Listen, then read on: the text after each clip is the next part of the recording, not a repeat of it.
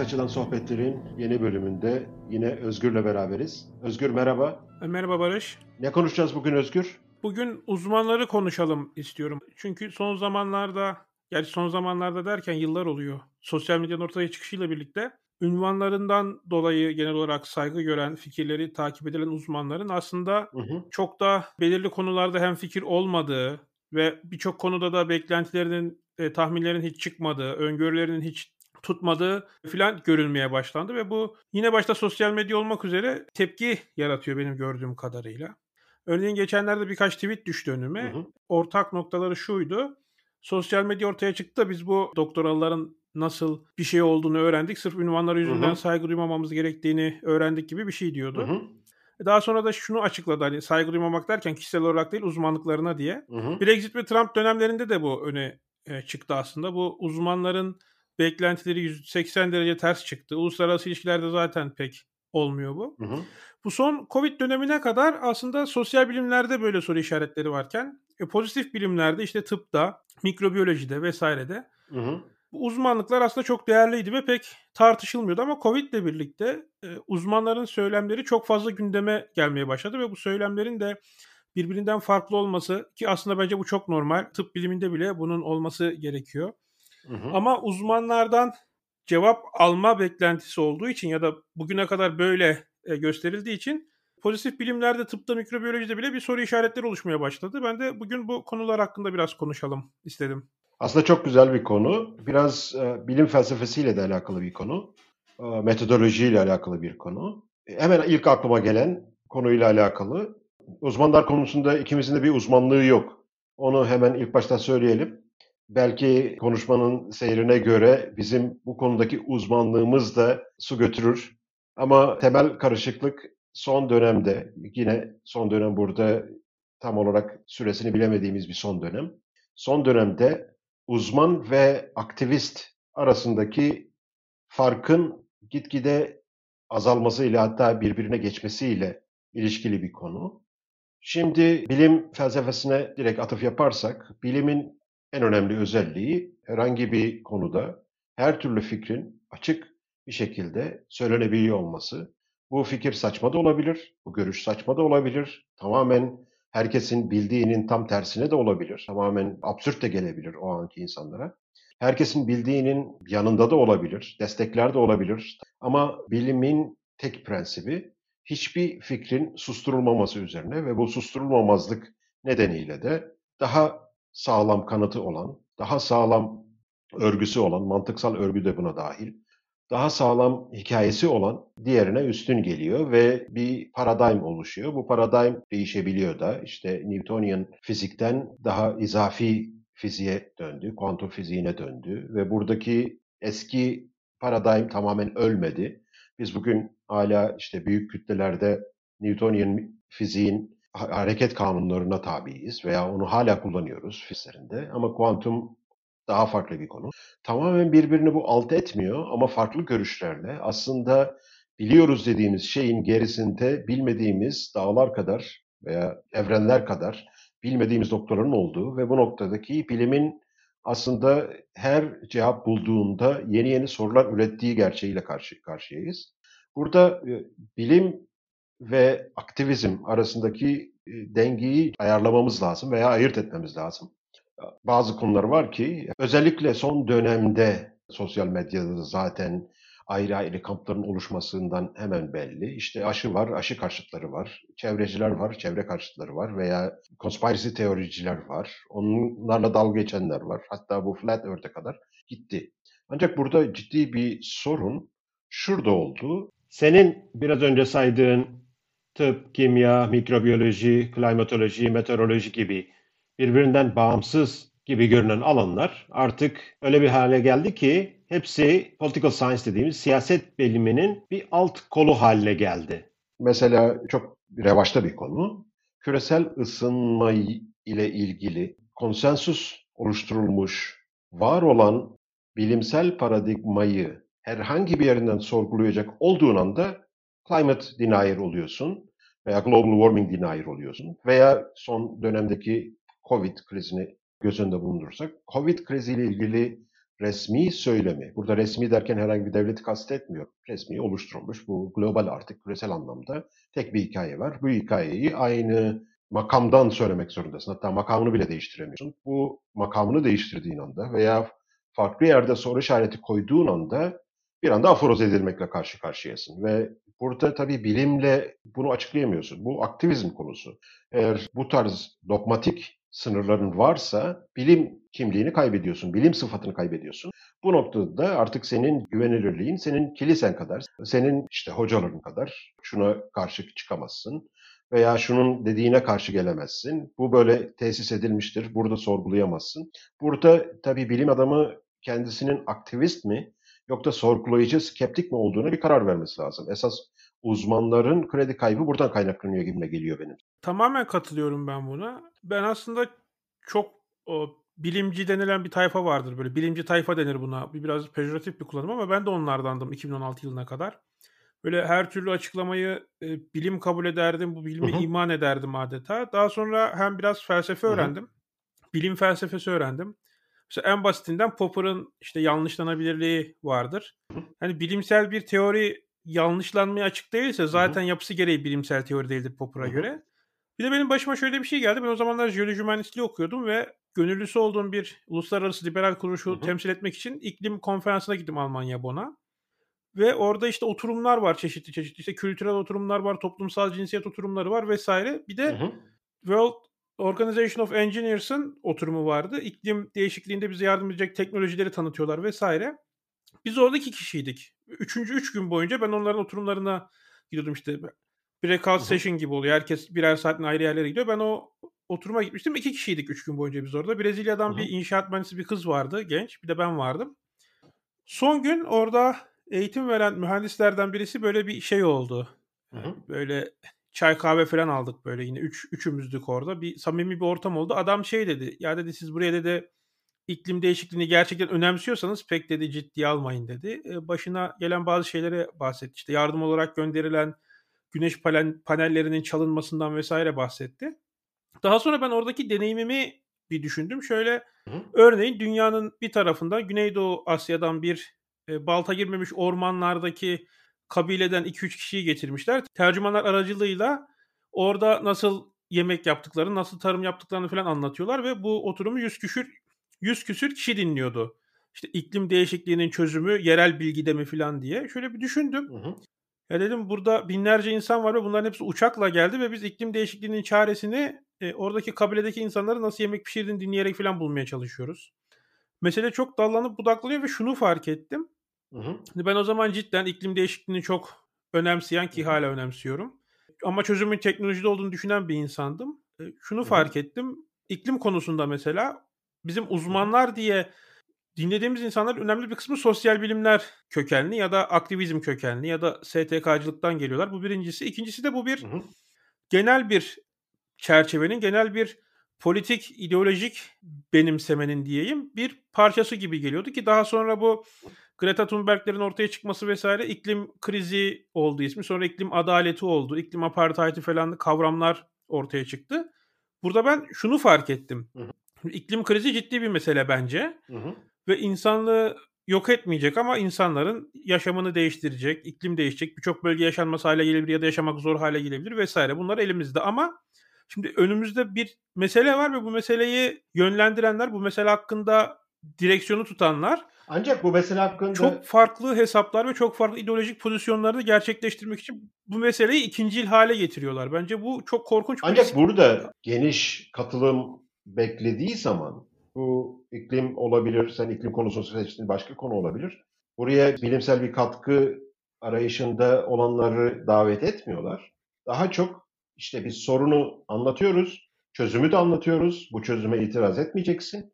Biz ne dersek aynen bunu kabul edeceksin. Buna farklı bir şekilde yaklaşırsan biz seni aforoz ederiz.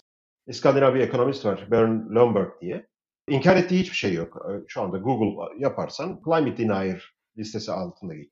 Ama Lomberg'in söylediği, inkar ettiği hiçbir şey yok. Evet, küresel ısınma vardır. Bunda insanın etkisi vardır. Ancak bununla mücadele için biz elimizdeki kaynakları akıllı bir şekilde kullanmamız gerekiyor. Bunun için hangi politikanın ne sonuç vereceğini e, izlememiz gerekiyor.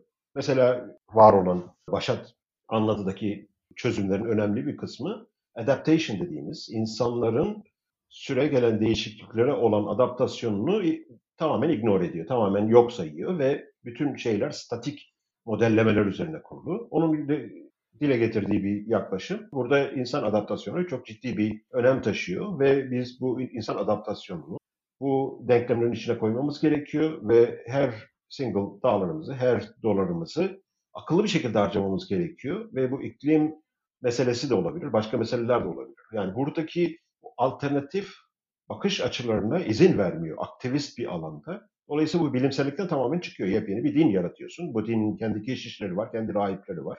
Bu rahipleri sorgulayamıyorsun. Bu rahipleri sorguladığın anda aforoz ve cadı avına başlıyorlar. Ve bu cadı avında işte cancel culture'da sonuçlarını biliyoruz zaten. Şimdi sosyal bilimler dedin. Burada özellikle Popper paradigmasının yani yanlışlanabilir hipotez üretmenin verdiği bir illusion var, illüzyon var. Özellikle sosyal bilimlerde ortaya çıkıyor bu. Neydi Popper'ın bilimsel şeyi, prosedürü? Biz bir tez üretiriz. Bu tezi randomized control trial'lar olsun. Empirical bir şekilde verify ederiz. Uymayan yerlerde tekrar biz tezimizi şey yaparız ve bu yanlışlığa yanlışlığa doğruyu buluruz şeklindeydi. Ancak bu e, doğal bilimlerde geçerli olabilecek şey. Bunu aynı şekilde sosyal bilimlere aktardığınız zaman piecemeal social engineering diyebileceğimiz, piecemeal'ı Türkçe'ye nasıl çevireceğim tam olarak bilmiyorum. Böyle parça parça, aşama aşama sosyal mühendislik. Yani biz şurayı düzeltelim. Buradan bakalım insanlar nasıl davranıyorlar. İşte bu vergi politikası da olabilir, çevre politikası da olabilir, herhangi bir politika. Burada deney yanı, deney yanıla biz doğruyu buluruz şeklinde ama insanın olduğu herhangi bir yerde ki insan diğer fiziki veya kimyasal maddelere benzemiyor. Suyu ısıtırsan kaynıyor 100 derecede. Bunu işte deniz seviyesinde yaparsan farklı sonuç veriyor. Dağın tepesinde yaparsan farklı sonuç veriyor. Burada bir, bir tez geliştiriyorsun, bilimsel bir tez.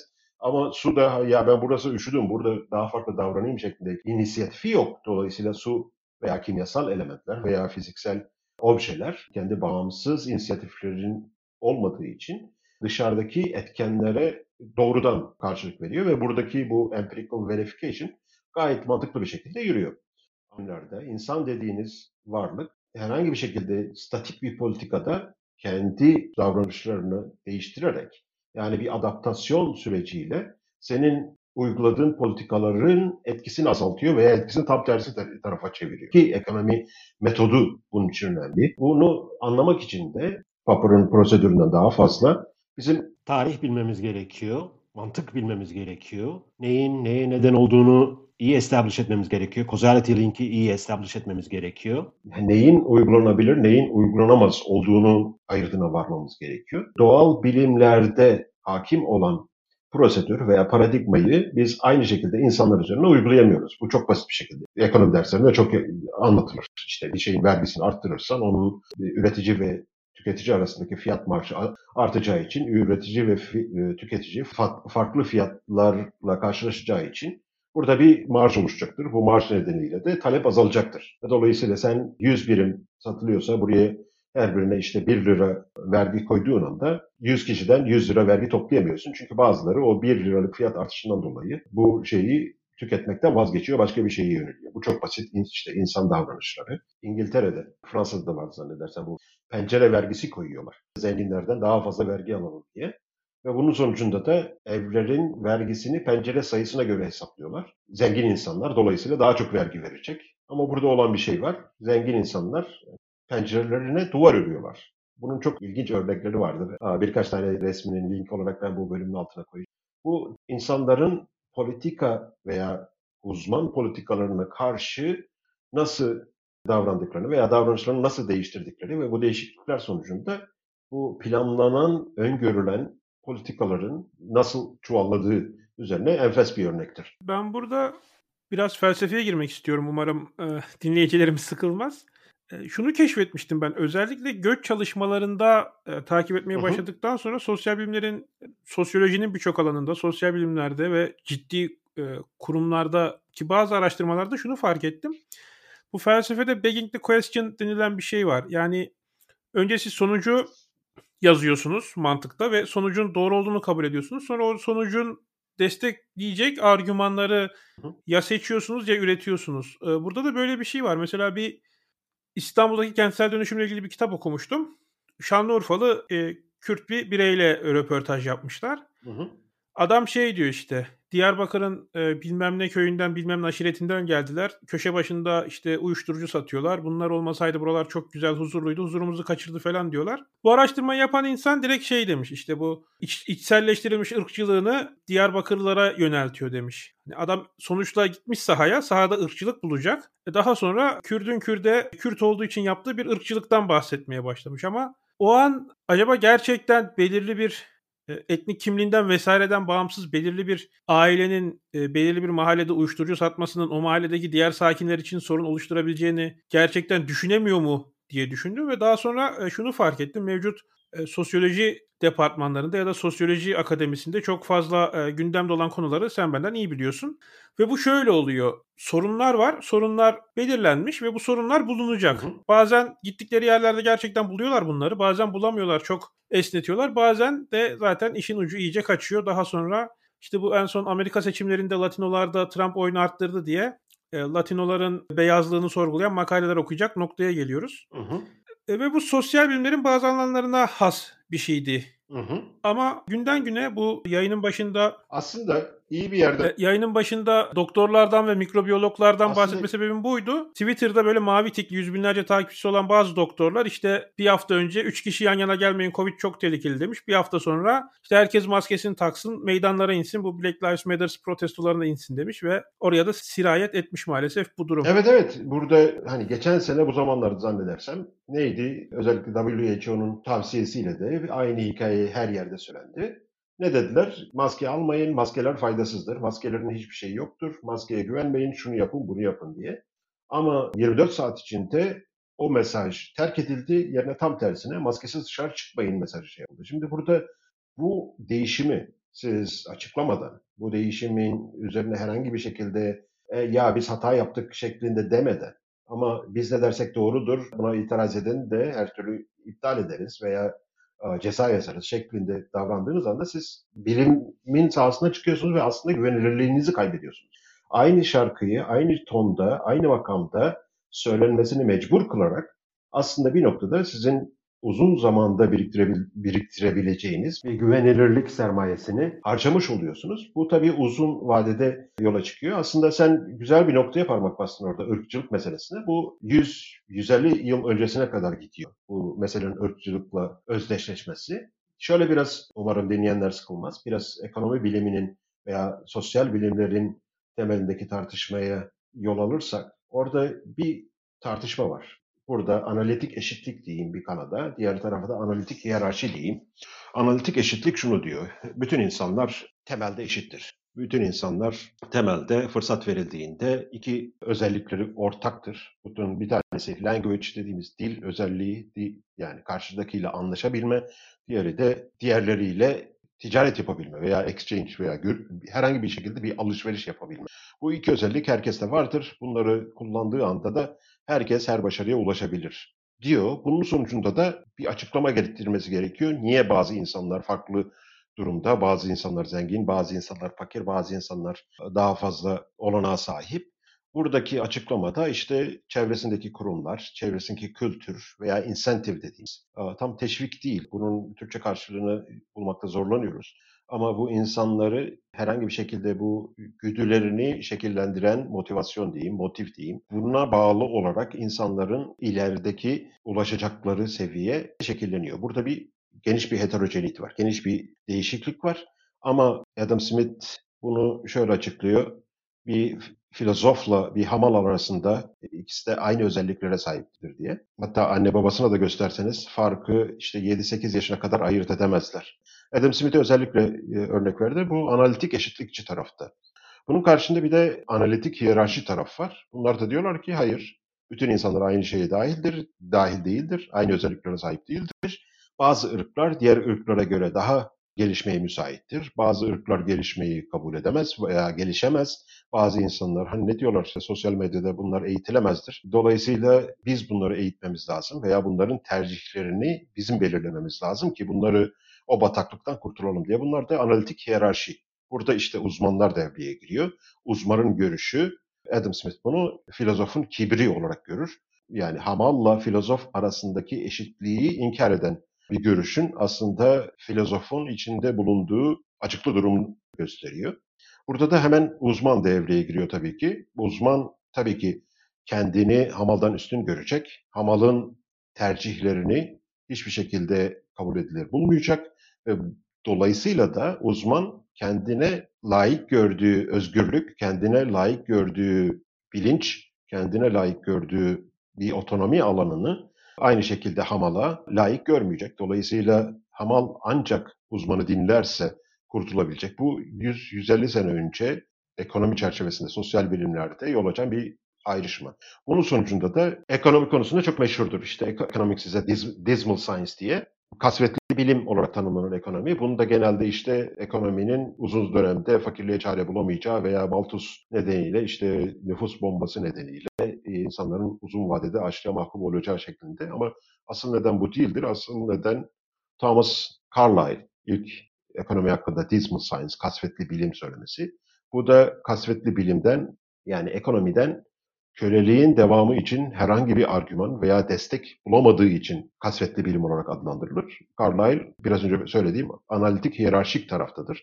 Dolayısıyla bu analitik hiyerarşik kanat özellikle Almanya'dan gelip Amerika'da bu sosyal bilimlerin veya akademinin kuruluşunda yol önemli rol oynayan kişilerin de desteğiyle önce eugenicist, ırkçı politikaları, force sterilization daha önce de bahsettiğim bu 1880'lerden 1890'lardan 1930'lara kadar ırkçılığın başat politikalarını farklı programlar altında adapte edip tesis etmiştir. Buradaki bu ırkçı temalar bugüne ait değil. Aslında bu sosyal bilimlerin oluşumunda veya istatistiğin bu alana girmesinde mesela Galton'dur buradaki ırkçı profillerden birisi. Birazcık istatistik bilenler Galton'un kim olduğunu bilir. Veya Pearson diyeyim anlattığın aslında çok güzel bir e, zemin oldu benim için. Şöyle, ben o uzmanlar ırkçılık arıyor bir örnek olarak söylemiştim. E, bu konuyu açtığın iyi oldu aslında bu Adam Smith'ten bahsettiğin özellikle. Çünkü bugün gerçekten bence bazı anlayamadığımız ya da bize çok komik gelen siyasi gruplaşmaların işte bu komplo teorilerinin vesairenin ortaya çıkmasında da bu uzmanların tırnak içerisinde küçük insanların bazı şeyleri bilemeyeceğini kabullenmesi geliyor. İlginç bir örnek var. Geçen sene Mayıs ayından 2020 Mayıs'ından. E, Britanya'nın e, bu lockdown öneren, karantina öneren bir e, bilim adamı vardı Neil Ferguson Hı-hı. diye. E, bu adam işte karantina koşullarını ihlal edip gidip e, evli sevgilisiyle buluşuyormuş. Bu ortaya çıkınca istifa etmişti. Evet. Bu bir gösterge aslında. Bu uzmanların kendileri için uygun gördüğüyle başkaları için uygun gördüğü arasındaki farklılık açısından sadece bir evet. örnek. Ben günümüzde anti entelektüelizm denilen, anti uzmancılık Hı-hı. denilen konuda da böyle e, göz önüne alınması gereken toplumsal olgular olduğunu düşünüyorum. Mesela e, bilim ya pozitif bilim açısından bir virüs de virüs uzmanına yani ya da bir tıp doktoruna sorarsanız der ki bu virüsün yayılmaması için herkesin evinde durması ve çıkmaması gerekiyor ama bu ne kadar Hı-hı. gerçekçi bunu gidin başkasına sorun diyebilir. Çünkü bu çok kompleks bir e, olgu. Hı-hı. Ama şimdi Türkiye'de pek bu olmuyor. Bence yakında başlar ama birçok Avrupa ülkesinde bu işte karantinaya karşı çıkanlar vesaireler var ve burada da bir sınıflaşma söz konusu oldu. Hı hı. E, Türkiye'de bunun yansıması sosyal medyada bence şu şekilde. Sosyal medyada bakıyorsunuz işte hükümet her yeri kapatsın, çok taviz veriyor insanlar sokaklarda, parklarda falan diyenler. Hı hı. Orta üst sınıfa mensup insanlar. Hepsi maaşlı çalışıyorlar. Pandemiden e, çok maddi gelir anlamda çok hı hı. etkilenmediler ama diğer tarafta uzmanların epistemolojik gücüne isyan eder gözüken ve bu işte düz dünyacılık hı hı. gibi şeylerle yani düz dünyacılık yapmıyorlar ama onlar eşit gören insanlarda bakıyorsunuz günlük geliri olan insanlar hı hı. işte e, işletmeleri var kendi küçük esnaflar vesaire e, bu böyle bir sınıfsal çatışma da var. Hı hı. Ve e, senin bahsettiğine göre bu aslında ta Adam Smith'ın bile e, bahsettiği bir durum. Evet. O... Yani e, uzmanların belirli konularda belirli şeylerden bahsetmeleri bir şey. E, peki bu uzmanların hükümranlığı ki günümüzde devletler güçlendikçe ve merkezileştikçe uzmanların gücü de artıyor. Bu uzmanların hükümranlığında kaybedenler ve kazananlar olacak ve bu mücadelede kaybedenler hep e, düz dünyacılıkla, bilim düşmanlığıyla falan mı suçlanacak? E, bu siyaset bunu nasıl dengeleyecek? E, bu sorular geliyor aklıma bir anda. Ya aslında ilginç bir soru sordun. E, şimdi biz e, temelde hardwire dediğimiz genetik veya evrimden gelen özelliklerimiz nedeniyle aslında bilmediğimiz konularda bilen birini gördüğümüz zaman biz saygı duyarız. Biz arabamızı servise götürdüğümüzde mekaniğe veya ne diyeceğiz, tamirci mi diyeceğiz, tamirciye veya oradaki servis görevlisine arabanın pili ne zaman bitecek diye sorsak bilemez. Tahminde büyük ihtimalle çuvallar. Ama bu tahmininde çuvallaması nedeniyle biz onu cahil kabul etmeyiz. Bize tavsiye ettiği yağı veya yağı değiştir diyorsa veya bize araba konusundaki yaptığı tavsiyelere uyarız. Çünkü bizim bilmediğimiz konu. Benim bilmediğim bir konu. Yani ben arabayı şey yaparım, ne söylerse aslında yaparım. Bu ciddi bir ayrımın aslında güzel bir göstergesi. Yani bir noktada biz bilmediğimiz konularda e, sorumluluğu veya bilen kişinin bize vereceği tavsiyeleri uygulamakta aslında hevesliyiz. Biz genel olarak böyle ki bu bilinmezlik tarafı uzmanlığın da kapısını açıyor. Bir konuda ne kadar bilgi sahibi olursa o konuda daha fazla uzman hale geliyor bir insan. Dolayısıyla bu uzmanlara karşı herkesin genel bir hevesi var. Burada tabii devlet bu uzmanları nasıl kullanabilirim? Devlet bu uzmanlarla nasıl işbirliği yapabilirim şeklinde düşündüğü anda ortalıkta ciddi bir sis oluşuyor. Şöyle diyeyim, devletin temel güdüsü veya devletin temel amacı kendi meşruiyetinin herhangi bir şekilde zarar görmesini engellemektir. Bunu güç kullanarak yapabilir. Yani bunun tarihte örneklerini gördük. Bunu sadece güç kullanarak, silah kullanarak veya asker kullanarak yapabilir. Ki bu pahalıdır. Devlet için pahalıdır.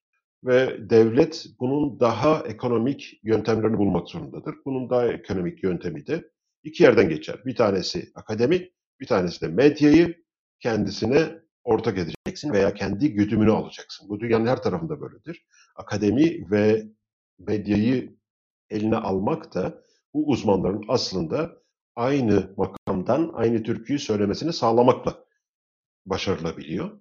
Bu noktadan bir tarafta insanların bilinmezliğe karşı kendi geliştirdikleri bir heves veya bilinmezliğe karşı geliştirilen cevaplara karşı bir açlık Diğer taraftan da devletin kendi meşruiyetini veya kendi meşruiyetinin sağlamlaştırılması veya en azından kendi meşruiyetinin sorgulanmasını engellemek amacıyla bu uzman dediğimiz yerlerin görünür hale geldiği yerleri ki bu başta üniversiteler, diğer tarafta medya, şimdilerde sosyal medya da bunu bir örnek hale geldi. Tabii buna ek olarak yani akademiyi sadece üniversiteleri katmıyorum. Ta temelden eğer e, iyi vatandaş yetiştirirsen temelden daha e, çocuklar çocukluktan itibaren o eğitimi, kamu eğitimini devletin meşruiyetine inanacak, sorgusuz sualcı inanacak şekilde yetiştirirsen ileride daha ekonomik bir şekilde meşruiyetini devamlı sağlıyorsun. Temel güdü bu. Burada ciddi bir parantez açayım. Belki sen karşı çıkacaksın, belki burada senin de söyleyeceğin bir şey olacak. Devletin genel çerçevesi bizde veya genel sosyal bilimlerde şöyle algılanır. Devlet bir aygıttır. Bu aygıtı biz nasıl kullanabiliriz diye. Benim devlet anlayışım, belki daha önce konuştuk bunu. Devlet kendine has tercihleri olan, kendine has seçenekleri olan ve insanların tercihinden bağımsız bir şekilde yaşayan bir organizmadır. Bu yani devleti belirli amaçlara ulaşmak için, o amaçlar ne olursa olsun, kullanılabilecek bir aygıt olarak görme düşüncesi çok tehlikeli bir düşünce. Hatta modern çağın en tehlikeli ideolojisi diyebilirim. Öyle ki hatta diğer ideolojileri, bu kapitalizm olsun, sosyalizm olsun her türlü ideolojiyi kendisine yani devlet ideolojisine hizmet eder hale getiriyor bu düşünce sistemi. Devleti kendi ulvi, kutsal hatta humaniteryen amaçları için bir aygıt olan görenler uzmanlar, bunlara çok bilmişler de diyebiliriz. Tepeden inmeci bakış açısının verdiği kibirle birleşince. Bunlar en nihayetinde devletin bir aygıt haline geliyorlar. Ve normalde bizim hakikat arayışında olan veya doğruyu bulmak veya duyurmak için yola çıktığını düşündüğümüz bu uzmanlar eninde sonunda mouthpiece dediğimiz devletin borazanı olarak ortaya çıkıyorlar. Ki bugünkü güvenilirlik krizin temelinde de bu iki etmen yatıyor. Ve dolayısıyla ben devlet olsam ne yapardım diye sorduğun anda çoğu soruya aslında daha açık cevaplar bulabilirsin. Devletin bir aygıt olarak kullanıldığı varsayımına ters bir şekilde. Ben de devletin kendi başına bir aktör olduğunu düşünüyorum açıkçası. Devletin bu araç olması belki hani proto devletler için geçerlidir bu. Aşiretlerin, dini grupların vesairelerin bir araya gelip devlet kurduğu dönemler için geçerlidir ama bence artık devlet kendi e, devamlılığı için, kendi çıkarı için e, ilerleyen bir yapı genel olarak. Hı hı.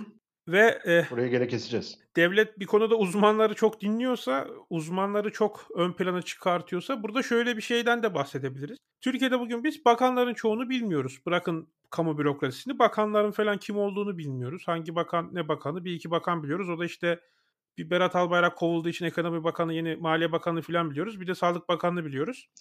Ama bir de bilim kurulu üyelerini biliyoruz. Bilim kurulu üyeleri hükümetin uygulamaya koyduğu politikalar hakkında olumlu konuşuyor ama şu da var. Bilim kurulu üyeleri hükümetin politikalar hakkında olumsuz da konuşuyor. Hükümet bu konuda yeterli önlem almıyor falan da diyor.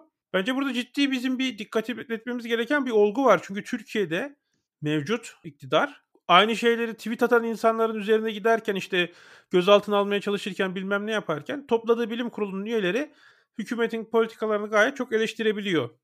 Yani burada gerçekten e, şey mi oldu? Hükümetimiz ilk defa bir konuda hadi biz uzmanları dinleyelim diyerek bir iyi niyet mi gösterdi? Bence pek alakası yok. Orada devlet kendi bekası yani kendi devlet olarak ülkeden ve halktan ziyade kendi e, entity olarak bekası için bunu uygun gördü ve olası suçları, olası problemleri de bilim kuruluna zamanı gelince havale edebilmek için böyle şeyler yaptı diye düşünüyorum ve e, burada uzmanlar ve devlet ikisi de e, ilginç bir noktaya varıyor. Hı hı. Çünkü bize e, mevcut devlet teorisi ne söyler işte uzmanları dinler. Kamunun kendi uzmanları olur der. Üniversiteyle işbirliği yapar der falan filan. E bunu yaptığı alanlar vardır. Mesela savunma sanayi alanında e, Türkiye'de birçok üniversiteye baskı varken ODTÜ'nün daha az baskıyla hı hı. şimdilik kendini kenarda tutmasının sebebi mesela savunma sanayine çok eleman yetiştirdiği olarak gösteriliyor bazı kişiler tarafından. Ha bu tip noktalarda bazı uzmanlar dinleniyor ama bu da devletin yine kendi e, şahsi çıkarı yani şahsi derken kurumsal çıkarı için e, olan bir şey. Şimdi e, burada Türkiye hakkında ben çok fazla söylediği noktaları bilmiyorum. Yani Türkiye'yi çok yakından da takip etmiyorum. Sosyal medyadan ne kadar takip edersem o kadar biliyorum ve Türkiye'deki devletin günlük işleyişinden, politikaların günlük değişiminden senin kadar haberdar değilim. Birincisi bu. İkincisi bir uzmanların tarafında özellikle son 50-60 senede gelişmiş bir şey var. Uzmanlık alanının daralması diye bir şey ortaya çıktı. Geniş kapsamlı bir bilgi veya geniş kapsamlı bir çalışmaya dayanan bir uzmanlık yok artık. Sadece belirli orada kendine bir şey alan seçmiş ve sadece o alanın girdisiyle çıktısıyla ilgileniyor. Özellikle sosyal bilimlerin geri kalanında ne olduğu hakkında bir haber uzmanlar var. Örnekler çok fazladır. Bu tarz kapsamlı bilim adamları artık olmadığı için herkesin kendine ait böyle e, bağımsızlığını ilan ettiği bir uzmanlık alanı olduğu için hani devletin bunları kullanması da veya kendi alanlarında ne bileyim işte silah sanayidir. Bu biraz da sosyal bilim olmuyor da başka alanlarda biraz daha kendi kendilerine söylemesine izin vermesi de devletin aslında kendi tercihlerinin ve bunların kendine ileride yarayacak bir şekilde ehven olmasının bir getirisidir diye ben o şekilde şey yapıyorum. Tabii Türkiye'de senin bahsettiğin olayların detaylarını bilmiyorum. Bunlar belki hiç örtüşmüyor. Yavaş yavaş kapatalım ama ben bir şey söylemek istiyorum bu uzmanlık konusunda. Evet. Bu Hayek'in sosyal dönüşüm teorisinde işte akademisyen teori üretir, entelektüel arada halkla arasında bir buffer zone gibidir. Hani derler, toparlar ve anlatır gibi bir şey var. Hı hı. Bence bir yandan da ihtiyacımız olan o çünkü akademik anlamda hem sosyal bilimlerde hem doğa bilimlerinde öyle bir uzmanlaşma var ki çünkü sürekli yeni bir alanda bir şeyler üretmeniz gerekiyor. Hı hı. Böyle olduğu zaman bir akademisyenin üretmesi gereken bilgi ve o bilgi üretmesi gereken o, bilet, o bilgi üretmesi için taraması gereken şeyler işte orada aldığı dersler vesaire bizim gündelik hayatta ya da toplumsal hayatta, siyasi hayatta ki tartışmalar için çok spesifik kalıyor. Hı hı. Daha sonra şöyle şeyler oluyor. İşte ben bir e, siyaset bilimi profesörüyle konuşmuştum. Popülizm çalışıyormuş. Hı hı. Amerika'da Trump vesaire bu konularda bir sunum yaptı. Daha sonra işte Steve Bannon'ın e, söylediği bir şeylerden bahsettim. Ben Steve Bannon'ı hiç duymamıştım. O ismini not alayım da bakayım dedi. E benim için hani Amerika'da popülizm sunumu yapan bir insanın Steve Bannon'ı bilmemiş olması kabul edilemez bir şey. Ama akademik anlamda da o adam belki işte popülizmin çok başka bir şeyini tartışıyordur. Atıyorum politikalarının popülizmin etkisini çalışıyordur vesaire. Bunu bilmek zorunda değildir. Bir böyle bir eşitsizlik olduğu için de aslında bir uzmanları tartışıyoruz biz ve uzmanlar genel olarak alıştığımız anlamda akademiden gelen kişilerdi ama acaba hı hı.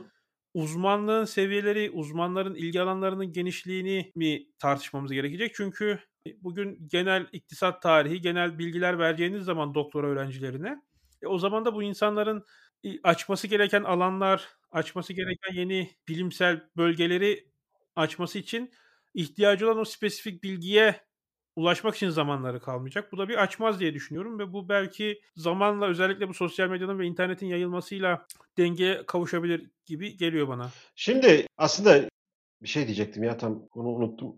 Şimdi aslında sosyal bilimlerde uzmanlık konusu ciddi netameli bir konu. Çünkü herkesin konuşmayı sevdiği bir konu. Burada benim geliştirdiğim bir heuristik var. Herhangi bir doğal bilim alanında veya matematikte siz bir matematikçiyle karşılaşıyorsunuz. O matematikçiye e, non-smooth optimization'a bahsediyorsun. Matematikçinin gözü açılıyor. Ya sen ne güzel şeylerle uğraşıyorsun diye. Çok memnun kalıyor dışarıdan senin onun ilgilendiği alanlarla uğraşman. Veya bir mikrobiyolojist veya bir şey. Kuantum fiziğiyle okumalar yapıyorum. Herkes bilim alanındaki gerçek uzmanlar dışarıdan ne denir alaylıların bu kendi alanına gösterdiği teveccühten memnun olur. Ama sosyal bilimlerde biz ne görüyoruz? Herkesin yorum yapabileceği konular. Yani ben burada işte yarın Fener Galatasaray maçı var. Ben desem Galatasaray 1-0 yenecek. Ben bu, bu konuda bir fikrim var. Veya ekonomide. Herkesin söyleyebileceği konular bunlar. Ve bu noktada ekonomisti olsun, political scientist olsun, sosyal bilimler alanında çalan sosyolojist olsun bir anda köpürüyor. Bu benim alanım sen nasıl bu konuda konuşabilirsin diye. Aslında burada biraz da uzmanın gerçekten uzman olup olmadığını anlayabiliyorsunuz. Eğer bir insan kendi alanına müdahaleden memnun kalıyorsa bu insanın kendine güveni tamdır. Yok memnun kalmıyorsa bu insan aslında uzmanlık konusunda bir şeydir. Ciddi eksiklikleri vardır ve o eksiklerini arabans ile kapatmaya çalışıyordur. Benim uyguladığım test bu. E, gerçekten güzel bir heuristikmiş. Heuristik'in Türkçesini onu da bilmiyoruz ama e, artık alışmıştır dinleyicilerimiz de bizim e, dil İngilizce olduğu için bazı şeyleri çeviremiyoruz. E, çevirmeleri de çok daha kötü. Mesela insentif kelimesinden bahsetmiştin yayının başında. Onun Türkçesi müşevvik. Şimdi müşevvik diyeceğimize insentif desek daha çok kişi anlar bence. Müşevvik yani benim Arapçam olduğu için ben onu anlıyorum ama oradan da dinleyicilerin insentif anlama ihtimali daha fazla. Bir de son bir şey daha şey yapayım. Bu teknokrasi dediğimiz şey, madem kelime anlamlarına şey yaptık, teknokrasi ile otoriter yapının kelime anlamlarının bir, birine çok benzemesi, biraz önce bahsettiğim bu devletle uzmanlar arasındaki implicit, yani zımni, bak şimdi implicit veya zımni, bunun ikisini de biliyorum ama zımniyi çok fazla kişi anlar mı bilmiyorum. Buradaki implicit, gizli anlaşmayı biraz daha iyi açıklar diye e, tahmin ediyorum. Teknokrasi, teknokrat tarafından yönetilme demek. Ki bu zamanda Edward Ross vesaire bizim halka karşı bir sorumluluğumuz yoktur. Biz politikadan üstünüz. Politika halkın e, isteklerine tabidir. Biz herhangi bir şekilde yani hatta hukuk bile dinlemeyiz tarzına gelecek şeyler söylemiştir. Bu konuda benim aklıma gelen iki tane önemli, ciddi kitap var. Bir tanesi The Tyranny of Experts. Easterly tarafından yazılmış. Özellikle bu teknokratların geleneksel yaklaşımı. Biz biliyoruz, biz insanları fakirlikten nasıl kurtaracağımızı biliyoruz. İşte bu efendim e, bir şeydir, antibiyotiktir, bir modelin uygulanmasıdır. Bunun sonucunda biz herkesi zengin yapabiliriz. Yeter ki bizim planlarımıza uyulsun şekilde. Bu da teknokrasiye büyük bir güç veriyor, büyük bir şey veriyor. Tyranny of Experts William Easterly tarafından yazılmış. Diğeri de Vanity of the Philosopher.